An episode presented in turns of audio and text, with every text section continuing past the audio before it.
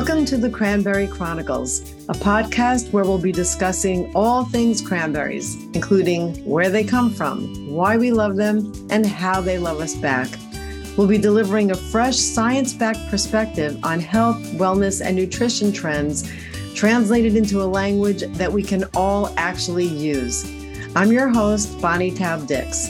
You'll find me on Instagram at Bonnie Taub-Dix and BTD Media or at my website, betterthandieting.com. So, whether you're a registered dietitian, a health professional, a wellness enthusiast, or just a cranberry connoisseur, we welcome you. Today, we'll be discussing the confusing and often misunderstood topic of food labels, a subject that is personally dear to me, not only because I wrote a book on it, but I am also one of those people that loves to go food shopping. And just ask my kids, since they were big enough to sit up in a cart, they came to the store with me. The supermarket is a giant classroom where we could learn life lessons that extend far beyond those that you may learn in school. I'm thrilled today to have our esteemed guests with us, two powerhouse dietitians who could help us deconstruct some of those confusing terms on food labels and make food shopping easier and healthier. Our first guest is Annette Maggi. Hi, Annette. Hi, Bonnie. Thanks so much for having me today. Oh, you're so welcome. And our next guest is Liz Shaw. Liz is a registered dietitian nutritionist, certified personal trainer, mom of two, and owner of her own practice, Shaw's Simple Swaps. She is often seen in the media translating the latest science into an easy to understand fashion. You can find her featured in publications such as Women's Health and Pop Sugar, as well as on Instagram, where she serves up simple recipes to inspire a healthy lifestyle. Thank you too, Liz, for joining us today. Thank you so much, Bonnie. I'm looking forward to this. Oh, I'm excited too. And welcome both of you to the Cranberry Chronicles. Well, you might be surprised to hear this, but when my agent first asked me to write a book about food labels, which later became Read It Before You Eat It, taking you from label to table, I immediately said no. I thought the topic was too difficult to decode. And frankly, I actually thought it was too boring to cover. But then I realized not only that the food label is a pathway to good health, but it also needed to be explained in a language that consumers could understand, especially since surveys have shown that about half of us don't even read food labels. So let's get to an obvious question here that may not have such an obvious answer. If food labels are so important, why do you think that most people don't read them? Liz, would you like to take this? Yeah, you know, and I will start by saying I use my own family, my extended family, my mom and dad, as a lot of inspiration and why I think people are so confused because my parents don't have a science background. They don't have a nutrition background. And every time I go up to their house, they have a new, my mom has a new Costco find or something. And she's like, but look at the package. You know, it said low sugar or it said fat free or some of the things that, you know, she grew up in this generation that still is not necessarily in tune with what to look for on a label. And as we know, it's very individualized. So I think it's the confusing mixed messaging that people who don't have a science background that don't necessarily know where to start when it comes to their own health and they see these these front of package labels and they're so confused they're so in awe that they don't even turn it around to look at the back.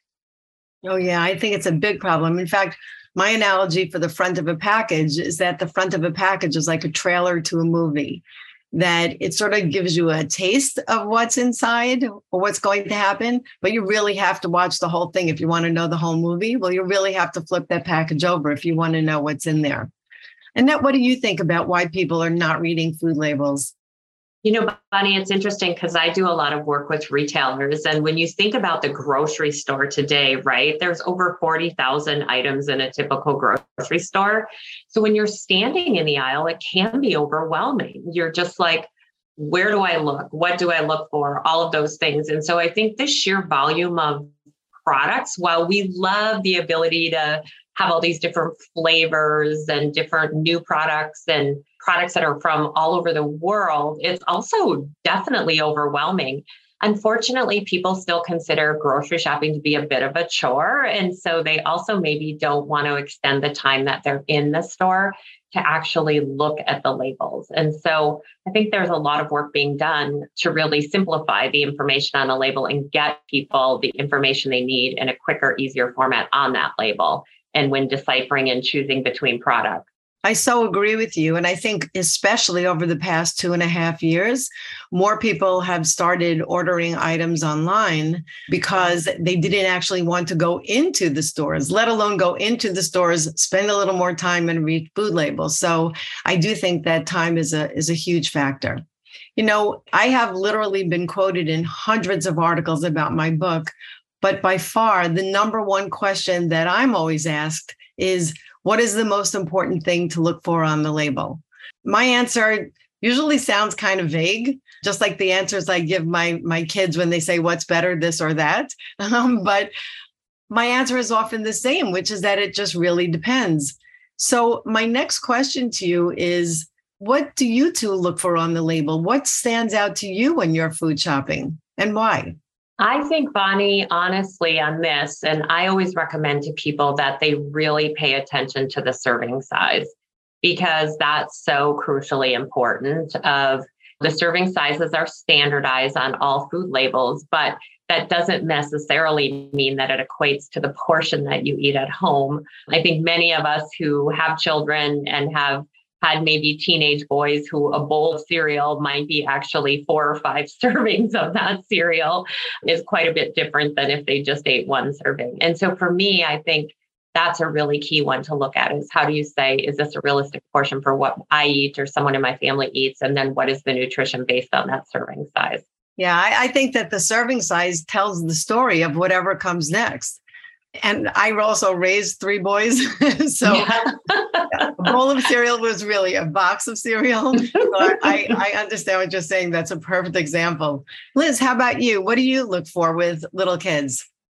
Yeah, you know, I, I will say probably the first thing I'm looking at is dietary fiber. Um, how much fiber does this product have in it? Especially because I'm I'm kind of already evaluating the products to make sure that they're lower in sugar, lower in I guess honestly, one of the first things I'm looking at, I am a mom to a son with a dairy allergy. So rather than necessarily the nutrition facts, I'm looking at the ingredients to make sure that there's no dairy because he has an EpiPen, you know, we're carrying that around and it's just um, become a new stage of life for us. So I've kind of actually taken a second step for fiber as much as we love fiber in my house and really looked at the ingredients first. Whereas before I would just say, okay, what's the fiber? What's the protein? Okay, it's it's fairly decent added sugar, you know, um, as far as a lo- lower amount, and then go from there.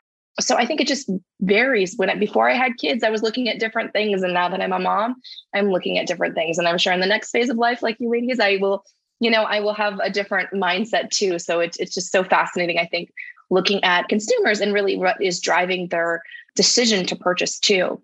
It really is very interesting. And, you know, looking at fiber first makes you a very unique person because most of us in this country are not getting enough fiber. So I think that that that is unique, but I really hear what you're saying and I do think that as we're talking about with personalized nutrition, the different phases that you go through may represent different numbers that speak to you the most. And what's interesting is that the hottest number on the food label is still calories and yet most of us don't know how many calories we need, what a calorie is. We estimate more or less than we really need. So it is quite interesting what we look for. And today, there are so many things that cause us to go shopping for for so many other factors and now more than ever people are also focused on where their food comes from and the impact that it has not only on their bodies but on the planet so, food labeling is an easier way for consumers to answer those questions, but they don't really necessarily understand them. So, another question that I have for you if food wears an organic label, what does that symbol actually mean to consumers? Because it does mean a lot of different things to people. Liz, would you like to take this one? Yeah, you know, and like you said, it does mean so many different things. You ask any person out there what it means. My mom, she sees organic and she thinks it's better for you. She's like, Liz, I bought this organic applesauce. I'm like, that's great, you know? we will absolutely include it. Do you come to my house and see conventional applesauce or conventional apples in my house? Absolutely. And I will say I'm I'm a very equal opportunity produce pusher. As a dietitian, I just want people to eat more produce. We know that produce consumption is down. We need to we all need to be eating more. It can have tremendous impact on our health. So when I look at the bottom line rather than confuse people or anything like that. My, my messaging is very simple is just eat more of whatever you can afford. Sometimes that might be the organic produce because it's cheaper at your market or it's accessible. Sometimes it's going to be conventional. Just feel good about putting whatever form you have available in your cart. I totally agree with you. And you know, I think that all foods can fit philosophy is something that I know you believe in. I have always believed in that. And I think that when it comes to buying organic, sometimes it could even be an emotional or a philosophical decision as opposed to being based upon the nutrients that the food actually consumes. So, again, I think that it's just buying produce that probably is the most important factor to look at. And then maybe buying in season because you may be able to get organic less expensively when you buy it in season, but otherwise, it's best just to have produce no matter what kind you're buying. So, I totally agree with you. Okay, Another misconception it relates to fresh versus frozen foods. Both options will provide you plenty of health benefits. Yet, how do you feel that this label and even where you buy your food in the store, frozen, fresh, canned, how does that change perception when it comes to buying food? Uh, Annette, you want to start with this one? Yeah, Bonnie, actually, I think it's interesting, right? Because we see a lot of messaging that first promotes fresh, and there are definitely great options in the fresh produce aisle. But I'm a big believer in all forms too, because sometimes the problem with fresh is it might go bad and you might end up throwing it out before you actually use it. And so frozen products are a great way to have something available when you're ready to make that item or that recipe. So if you're not necessarily going to use produce right away, I like to buy frozen because it's a great option. I have a funny story about cranberries actually, because about a year ago now, I was in northern Wisconsin. I live in Minnesota, but I was in northern Wisconsin at a cranberry festival, and they were selling these beautiful, fresh cranberries in like um, five pound bags. And so it was awesome because you got it right from the grower right there locally. And so I bought that bag and then froze it and then had it available throughout the rest of the year and through the winter to make cranberry breads or cranberry sauces for meats or so many different options. I think the other thing that's important to understand about frozen is that oftentimes products that are frozen are frozen right away. And so the nutrition is really retained in that process. And so it's still a very, very nutritious product. I also loved your cranberry story because it sounds to me like you think outside the sauce that you know, and I and I love to use cranberries and combine it with something like poultry. I love using it in my cranberry bread. So I like the way you think about that. Liz, you want to weigh in about fresh and frozen foods? I went to a panel recently that was influencers who were Gen Z speaking about the way they cook on uh, TikTok and social media, different platforms. And they were so adamant about fresh. And it made me step back in my my thought process like where are we where are they getting this information because I think that there's a big misconception or a big missed learning opportunity in the generational gaps that we know. You know, I think of my grandma. I don't think she ever had fresh in her house when I went. It was always, always the peas, carrots, what, what frozen veg. And we just, you know, every time we went to grandma's, that's what we had. And as my mom prepared some fresh, some frozen. So I think that's just kind of the, the mentality I've always created in my house. So I think that there's, you know, again, I, I like all forms of produce, but I think there's a big, depending on what generation you're in, uh, gap as far as understanding the the nutrition, the value of having both fresh and frozen in your kitchen. I agree 100%. And, you know, as people that work with media, we see a lot of those headlines. Like lots of times I might write a story, but I can't write my own headlines. But one of the headlines that really bothers me is shop the perimeter of the store. Uh-huh. And I usually try to say, let's make the most of the middle because whether it's canned food, frozen food, dried food, and even when it comes to produce, dried produce, um, or fresh, all of them could fit in our lives. And I think that when you have something like frozen or canned foods, you also have food at your fingertips, I like to call it. So if you don't feel like shopping or you didn't shop, you could store it. You could buy things that are on sale and store them that way. So I agree with you 100%, making the most of the middle so you could shop the entire store. Yeah. And I think that that's too, because I know my kiddos, they love dried fruits. They love anything that they can throw and make their own trail mix type things. And so, you know, we're not blessed with the beautiful cranberry festivals out here on the on the West Coast, but you know, we love my daughter calls them like anything pink, red hues, she's down for. And so when we buy those, we buy the, the dried cranberries out here. You know, it's something that one I can feel good about. I don't have to put an ice pack in our lunch with. You know, it's it's easy, convenient, and it's just um, a good source of nutrition for her that we don't have to feel any questions about. Thank you so much. Yeah, I totally agree. And it's funny, you know, we all come from different times in our lives now, but I know I see this even with my grandkids now. I have two grandkids and the dried cranberries, like they come and look in my cabinet. They know exactly where I keep them. so they know where to get them. So yeah, it makes me feel good too. Okay, so changing gears a little bit, when it comes to agriculture, because we're talking a lot about produce and sustainability, we know that sustainability is a hot topic now and it's becoming a major factor in consumer shopping habits. So, how do you take sustainability into account when you're shopping? Just adding a little more to our shopping list, you know, what what what do you think about when it comes to sustainability? Annette, you want to take a shot at this first? Sure. And you know, Bonnie, and I'm sure you've had many conversations about this in your career and uh, recently because it is a hot topic. I think the challenge around sustainability is how do you define it comprehensively, right? And I give a huge shout out to every farmer across the country and across the globe because they are doing so much work really around sustainability you talk about like cranberries are a great example where there's a lot of fourth, fifth, sixth generation farmers. They want to protect that land to be able to pass it on to the generations after them, right? It is their greatest asset. And so they really treat that with reverence and respect and understand what it brings to the future generations. So I think this is an amazing topic, honestly. I don't think we see today a ton on the labels around sustainability because I think there's a lot of work still being done in this space.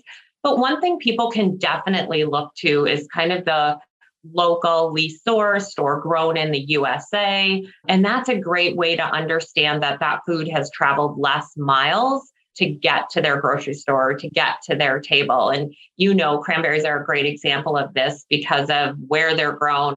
I love the idea too that cranberries are an indigenous food. Bonnie, I don't know if you're aware of this, but here in Minnesota, we have a restaurant called Owamni by the Sioux, which is based on all native foods. And so they actually only use foods that are indigenous to America. And they were actually the James Beard Restaurant of the Year this year. And so ingredients like cranberries are really being honored for the fact that they are indigenous to this country. So it's really great.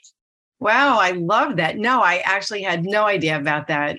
And you know, one of the things that obviously you know I love cranberries, but I also get kind of annoyed that cranberries are typecast to the Thanksgiving time of year when actually just like you mentioned with your frozen cranberries, I use them all year long too. So I think that a restaurant like that really could showcase how they can be used in so many different recipes at any time of year. That's very interesting. Very interesting. Liz, how about you? What are you thinking about the sustainability topic? Yeah, you know, I will say it's obviously we're all in different regions. California has been very much so on a i want to say going green just trying to be more sustainable i remember a decade ago when i was working for uc san diego in their housing and dining department how we were one of the first energy efficient buildings and dining campuses and things like that that we were trying to do. So i will say that it's it's such a different like i want to go back to what annette was saying about the farmers because i think we hear younger generations talking about that farmers aren't doing enough that especially get a lot of pushback when people are, are talking about beef farmers cattle farmers things like that too they're not doing their part. And you know my i married into a family that's owned a farm for 120 years. And so i go out to their farm and i see how much that they put into it. And they're not an organic farm you know but they're here in the usa they've been in the usa for as long as they've been in existence you know and seeing what my father-in-law what his father you know what they put into their farm I think is so important. And that's what makes me go back to like the locally grown, the grown in the USA, because people will, I think it's consumers get so confused about what they're hearing from different media platforms, from different headlines, that we have to remember that grown in the USA, that these farmers are doing their part to make it the best possible source use of land use of resources that they have at their fingertips and i think that that's a, story not often being told you know, I, I just think it, it's such a confusing topic, like you both were saying. I think one of the things I do, because, you know, people want a bullet point. What can they look for? If it's a packaged product, is it recyclable? You know, that's one something really easy I think of, like whether it's, you know, the little TerraCycle, tetracycle on it or something like that. Just anything like those simple, tangible tips that they can take home and use at the market. I agree. And I think that this is something that we will be seeing more of because talk about Gen Z, I think that younger generations are questioning more um, about where their food comes from, who made it, is it something that's sustainable? As you said, even packaging that would be biodegradable.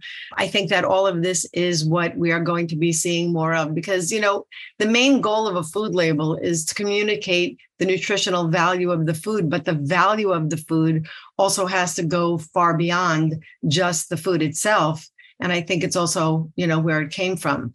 But, you know, just as Annette mentioned that sustainability is confusing, there are a few other terms that are also confusing, and some of them which I wish would just go away. One of them is about net carbs.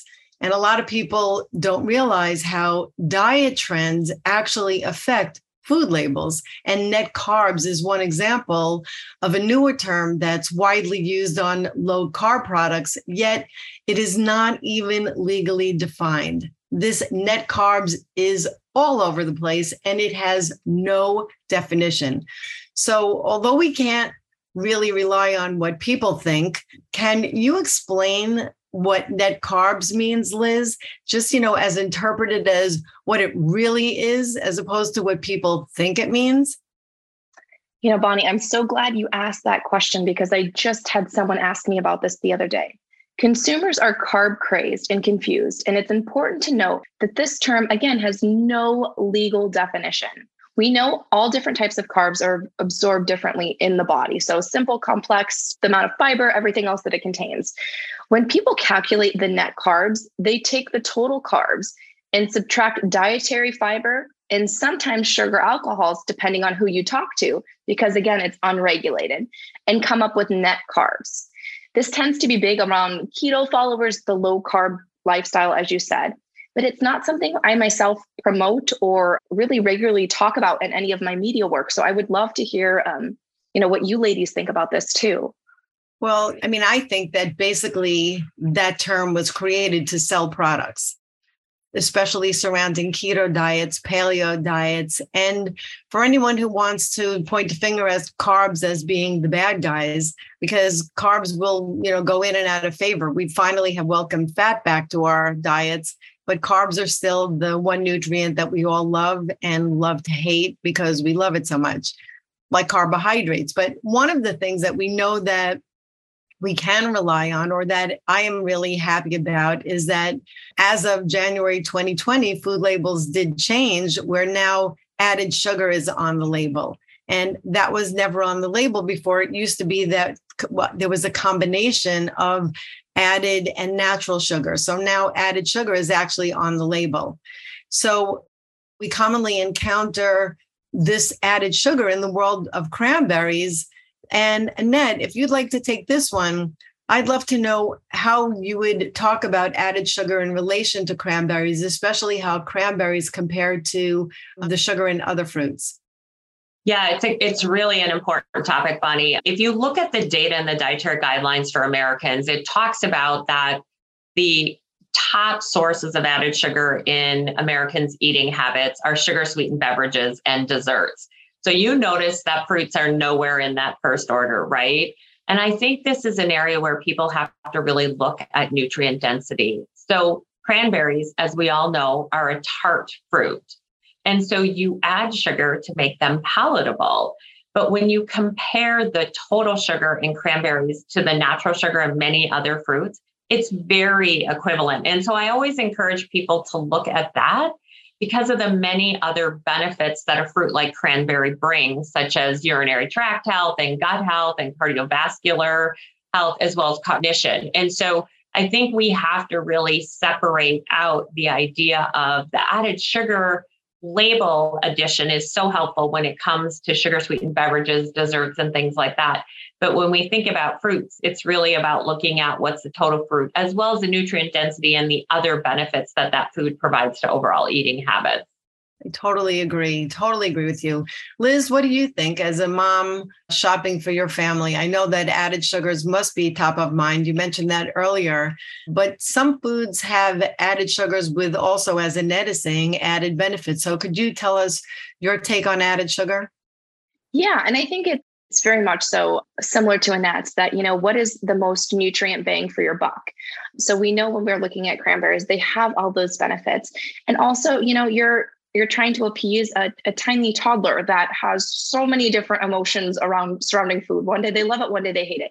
You know, so we talk a lot about um, my daughter knows fiber. She talks about fiber with her friends at school, which is weird, but I love it because obviously she's listening to some things. And so we talk about the different forms of food and how it makes her happy. So she loves cranberries over other dried fruits. Don't want to disparage any others, but you know, because of the color, she's pink, red, hue obsessed. So those bring joy to her lunchbox, you know, and we put it in the little bento area that there's the little circle. If other moms listening know, because that's her little bit of sweetness. She loves it, and it, I know it's good for her. So she calls it her pink candy. So I, not that I'm comparing can- cranberries to candy, but you know, it gives that that palatability with the added sugar in there. So again, I'm okay with it. The tartness, I was actually discussing with a client recently about all the research that's coming around uh, around the cranberry powder that's coming out with different studies and how it's been used because that's a great pink hue to add to the muffins you know different things like that that's providing the other the other nutrients in there as well. So i think that this is it's an area that you have to look at with a fine tooth lens and know your kids you know um, what what amount of added sugar and what sources are going to be right for them.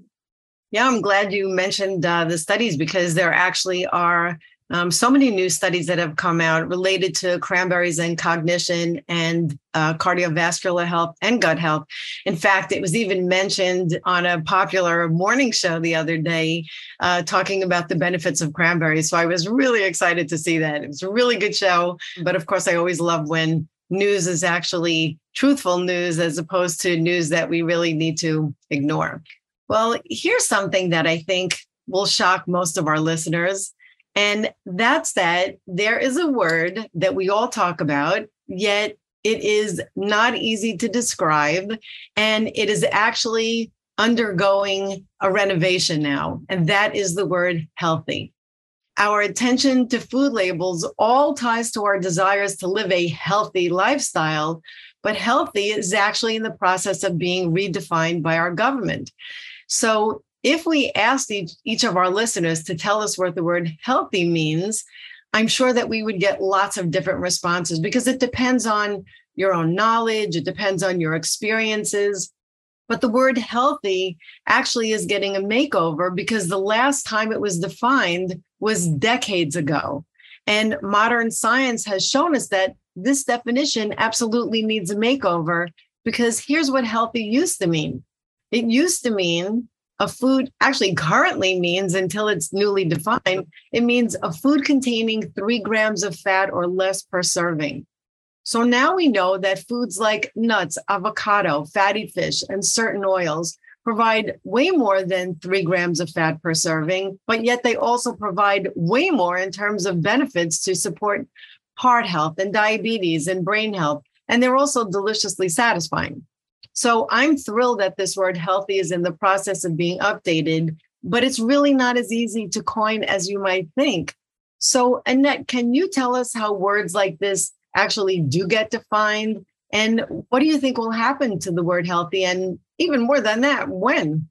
Yeah, I mean, this is such a hot topic, right? And Bonnie, you know that healthy has been under discussion, I don't know, three, four years already, and we haven't seen a final decision from the Food and Drug Administration on a new definition of healthy. I think one of the challenges historically has been that FDA in food labeling tended to focus on minimizing negative nutrients like saturated fat and didn't focus enough on the quality of certain nutrients. So when we think about fat, we know today, science wise, that it isn't the amount of total fat, it's really the quality of the fat.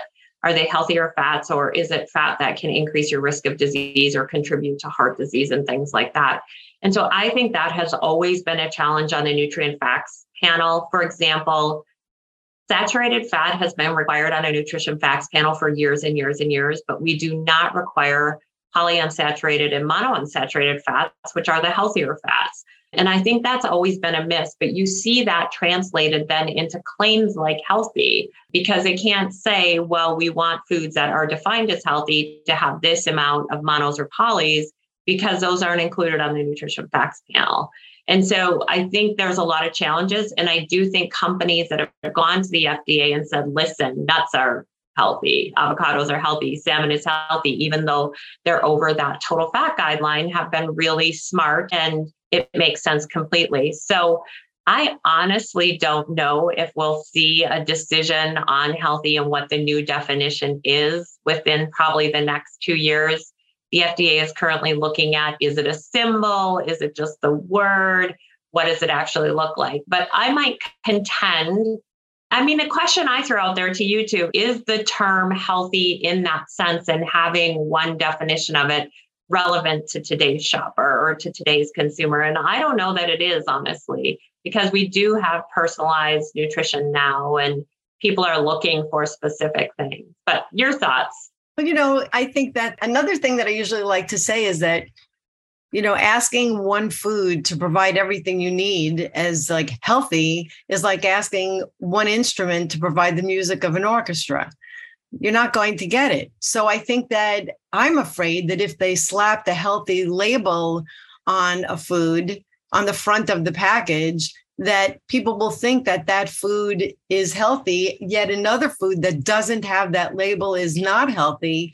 But you could look at something like pizza for example and is that really unhealthy? Well you know for growing kids getting calcium in the cheese and the vitamin c in the sauce whatever could be a very healthy food for them. But again then we go to well depends on how often you eat it and how much you're eating. So i think that it's way too undefined. And I'm not so sure that that is going to be helpful to have healthy um, on a label. What about you, Liz? What have you seen in social media? Have you seen a lot surrounding the word healthy, or I guess it's you know misused a lot? Yeah, I think that that's where it tends to be in the, the social media world is its misuse because we have so many uncredentialed influencers on different platforms who have these massive followings and they create something in their kitchen like i'm just going to say the healthy soda trend that just came out you know? And frankly I, I, don't even recall what's in it balsamic vinegar or something like that that honestly it's probably something i would try as a natural cleaning agent for my bathroom you know? Like just watching the different um and I, I love the dietitians who are on social media that recreate these viral trends and like demystify them because it's just appalling and it's scary. That's honestly, it's scary for consumers who don't have a science background, who are seeing these health halo focused people that they admire promoting these different false facts that could really do some harm, long term harm for them. So, similar to Annette, I don't believe that there's, I think defining healthy will be for companies who want to put it on their product. I don't think it's going to be for consumers because we have all defined our own definition of healthy for many years. You know, I remember in 2016 writing an article surrounding a big food company that was getting sued at the time, you know, and discussing those things on what health is for me as a dietitian and looking at the types of fat as Annette discussed. So I don't think it's necessarily going to have a benefit for consumers. I worry in the social media world if we don't get more guidelines on the type of content creators that unlicensed people can create, it's going to do a lot of a lot of harm for our future. Yeah, I, I agree, especially social media. And I think that unfortunately, that's where a lot of people get their information and news. Yet there's a tremendous amount of misinformation there. We could talk about social media for another whole podcast, but we'll hold that till the next time.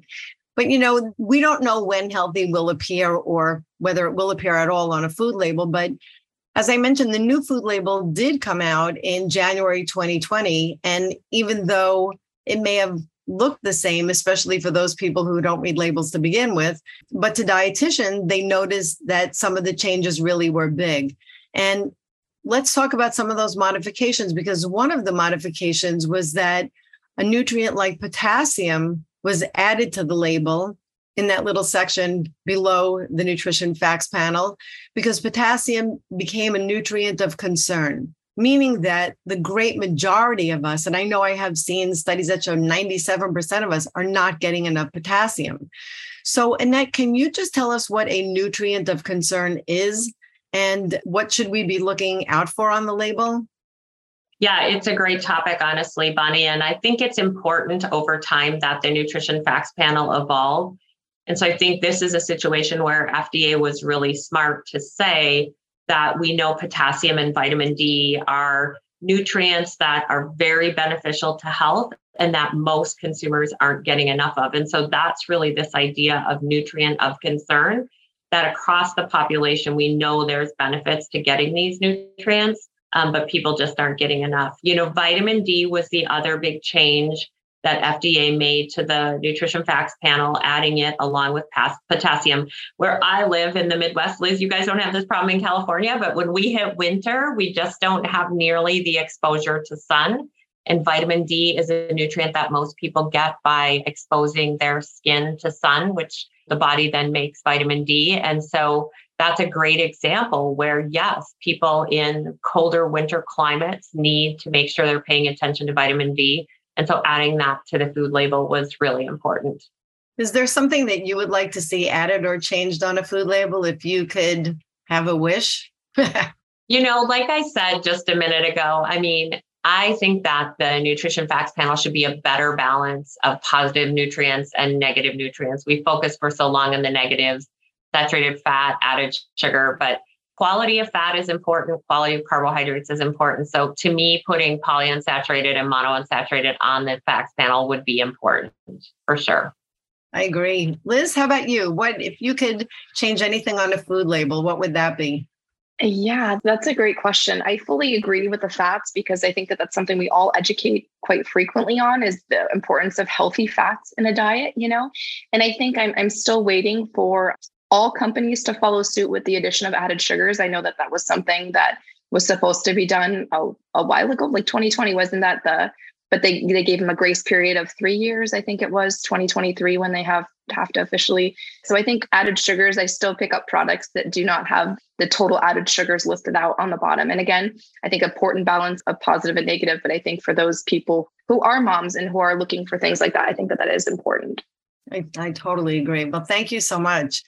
Just to sum up our thoughts here, I know that taking the time to read food labels can be tedious. I spend a ton of time in the supermarket, but I actually, as I mentioned, enjoy it. But you don't have to read a food package like you're reading a novel. You don't have to see, look at every single item. So it's important to just focus on the words and the numbers that mean most to you and to your family, as we've described here but you shouldn't have to be a dietitian or a mathematician to put healthy food in your cart either. And it's just a good idea. We've heard a million times make a list, check it twice, and also try to have some fun in the store. You know, even comparing products, talking to your friends about what you buy, having, you know, food food shopping parties on video. I mean, these are things that are really easy to do, but also really can help teach you a lot about what to store in your pantry, your fridge, and your freezer. Um, and at this time in the show, we'd like to ask our guests about their favorite ways to eat cranberries, or tell us if you have a favorite recipe in which you like to incorporate cranberries. So, Liz, what do you think? Yeah, I will say I'm a big modern day appliance fan. So when I wrote the Instapot cookbook for dummies, I had some fun with with frozen cranberries because that's what I have available year round out here. And I made a Instapot cranberry chia jam that my family loves. We put it in yogurt. We put it on literally you name it jam. It's on my daughter's PB and J for lunch. You know it, or you could just eat it with a spoon, and it has the benefits of the the chia and the cranberry in one. So that's probably one of our favorite ways. Well, that's funny because during the pandemic, I actually ran out of jam. So I decided to make a cranberry chia jam. And I it was oh. like magical that it actually yeah. gelled the way it did. It was it was so much fun. I thought I like invented something, but I didn't, of course. But yes, that's one of my favorites too. How about you, Annette? funny. You and I talked about this a little bit. I love like a cranberry sauce on poultry. I just love that little bit of tart, little bit of sweet with a protein. I love that. But one of in my family, we are assigned holidays that you host on, and I do have Christmas Day. And I love to serve brunch because so rarely do you get to serve brunch and make brunch foods for people and for a group. But I have an amazing eggnog French toast recipe that has a cranberry sauce on it, and it is amazing. So that's a great combination. Cranberries with an eggnog kind of profile too goes really, really well together. My family loves it. Wow, that sounds so good. And I know cranberries with something green around Christmas time really shines. Yeah. Well, thank you so much, Annette and Liz, for joining today. And, and thanks to our listeners for following along. And we hope that you like what you hear and that you'll write a review on Apple Podcasts. And please tell your friends about us. So we welcome you to send in your questions. Let us know what you'd like to hear about for future shows. And also, please let us know how you enjoy cranberries. And if you post any pictures, please tag us at the Cranberry Institute. We would love to find out how you love cranberries. And thank you so much for joining us today.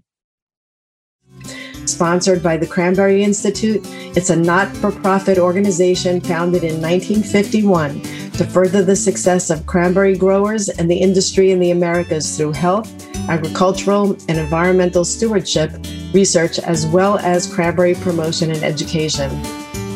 Thank you again so much for listening and for sharing your time with us.